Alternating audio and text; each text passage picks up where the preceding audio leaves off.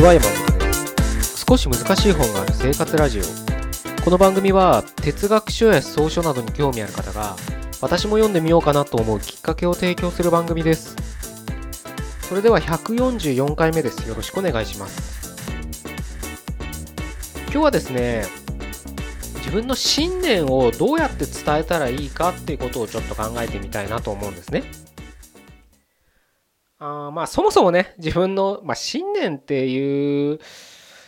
ほどね強いことではなくてなくてもいいですしまあそもそもそんなこと伝える必要あるのかみたいな議論は必要必要というかね考えてしまう人もいるかと思うんですけどもう少しねうん何て言うんだろうな自分の身近うん例えばねお子さんがいるんであればその自分に何か伝えたいことっていうのはあるはずなんですよね。どういうふうに生きてほしいとか希望って言ってもいいかもしれないですけどちょっとそういうね広い意味でねちょっと捉えてほしいなと思うんですよ。えー、例えばね僕は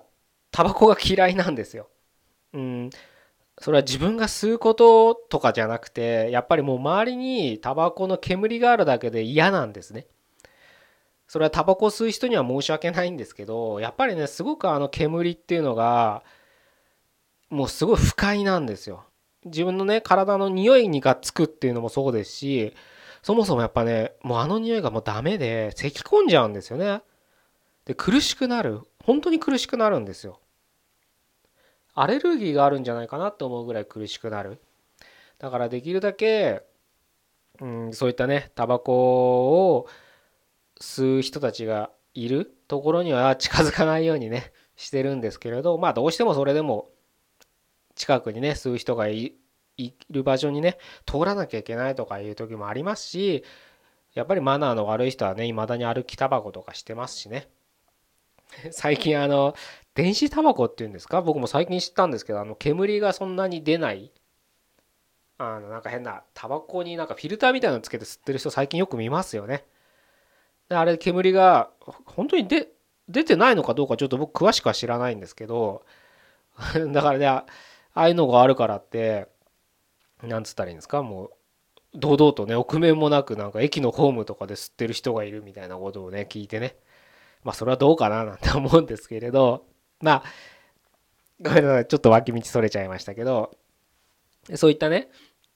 人間なんですよ僕は。あのやっぱりどうしてもちょっと苦手。だから自分の思いとしてはタバコなんて吸わない方がいい。っていうふうに思って生きてるわけです今もね。でもしねそういうだからタバコなんて吸うべきではないっていう思いがすごいある人間なわけですよ僕は。でもそれをかたくなに絶対タバコなんてもう体に悪いしそれこそ周りのね人たちにもだって副流炎の方が健康に被害があるみたいなことは言われてますよね。だからそういった意味では家族とかね仲間同僚友達にも健康の害を及ぼすわけだからあんなもんこの世からなくなればいいんだよなんで吸うんだよみたいな風にかたくなにね思ってそれを主張し続けたとしますよ。まあそれはそれでいいのかもしいいというかねその人の生き方だからあそういうことを言うなとも言えないし、うん、じゃあ逆にうん、言わなすぎるのもどうなんだみたいなことにもなるので何とも言えないんですけどただねそういうことをそういう主張がね、まあ、僕はタバコを吸わないし、うん、嫌いだからその意見を支持したくもなるしうん自分ももしかしたら言ってしまう環境言ってしまうことになるかもしれない。もしかして僕は偏境なね一側面しか見てないようななんか オラオラ系の精神の持ち主だったらそういうことを指定化してしまうかもしれないんですけど例えばね例えばですよ今僕は勝手に想像しますけど何か人生に絶望した人がいるとするじゃないですか。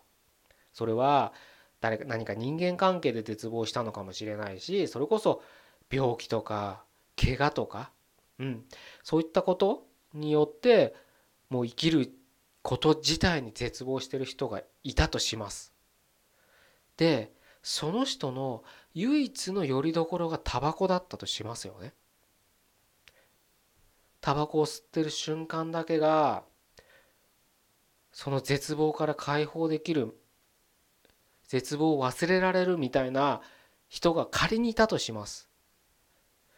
そういう人がねもしいたとしてじゃあその人に対してタバコなんか吸うべきじゃない吸う人はバカなんだアホなんだ周りのことを何も分かってない自分のことも分かってないやつなんだみたいなすごい強い主張をしてその人からタバコを取り上げてしまうことは果たして良いことなのかってことをね僕は考えてしまうんですよ。そんな人いないかもしれないですよ。でもそういうことなんです。自分の主義主張を言うのは構わないと思うんですけどそれをこうあるべきだっていうことで言うだけじゃないんですよねそういう人って。必ずそれを聞いた人そういうことをしてる人に自分のべき論を押し付けようとするんですそれは果たして正しいのかってことをねちょっと僕はいつも考えちゃうんですよね。僕は何度も言うようにタバコは嫌いな立場にいますからその主張の方に耳を身を寄せたがる傾向にあるかもしれません。たださっきも言ったように空想上の人物ですけどもしそういう人がいてそういう人に押し付けるタバコなんてやめるべきなんだお前なんかお前タバコなんか吸うから人生に絶望してるんだって取り上げてしまったらじゃあ果たして彼はどうなんだ？もしかしたら唯一心を休めることができたタバコを取り上げられたら本当にもう絶望してるのにもっと絶望してそれこそ生きる気力がもうないのに そのほんと一筋のね光だったタバコを取り上げることによって彼はもしかしたら命を絶つような選択をしてしまうかもしれないじゃないですか。もしね自分でそういう決断ができなくても人生に本当に唯一望みのある小さな光を取り上げられたことによって病気で死ぬ人っていうのがいるんです。それはフランクルの有名な本読んでいただければわかると思うんですけれど強制あの収容所にね収監されてでもでそこにあのフランクルが書かの本に書かれてる内容なんですけどもう地獄ですよ。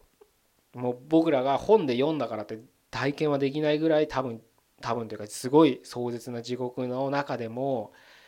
ある一人の男がねこの戦争はクリスマスを過ぎたら終わるんだっていう希望を唯一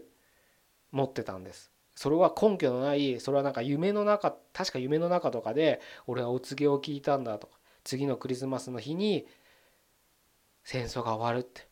だからそれまでは俺は頑張るんだ生きる抜くんだって唯一の希望を抱いてその地獄を耐え忍んできた人がいたらいたんですけれどクリスマスを過ぎても戦争は終わらなかったんです。そうしたら3日後にその彼は病気で亡くなったっていう。人生にどんな過酷な状況でも一筋の光があるだけで生きれるんです人間は。それが取り上げられてしまうことによって死んでしまう。生き生きれなくなるっていう可能性も可能性というかねこともあるんです現実に。それを考えた時に自分のべき論主張を押し通すことが果たして世界の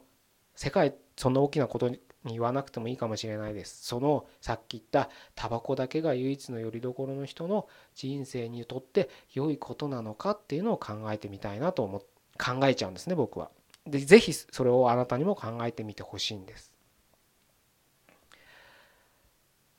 じゃあねどうすればいいかってとこなんですよね。それはどうしたらいいと思います？ちょっと今日は考えてみてほしいなと思ってここで終わりたいなと思います。うん、なんか中途半端なとこで終わるかもしれないですけれどうん、結局やっぱりどう生きるべきかっていうのはそのね主張をね持つのは大切ですよやっぱり自分が生きる上でこうあるべきだっていう指針があるからやっぱりこういった本を読もうとしね哲学書とか思想書とかを読もうと学ぼうとしてるわけだと思うんですあなたは。なのでそういった指針を持つことは絶対大切で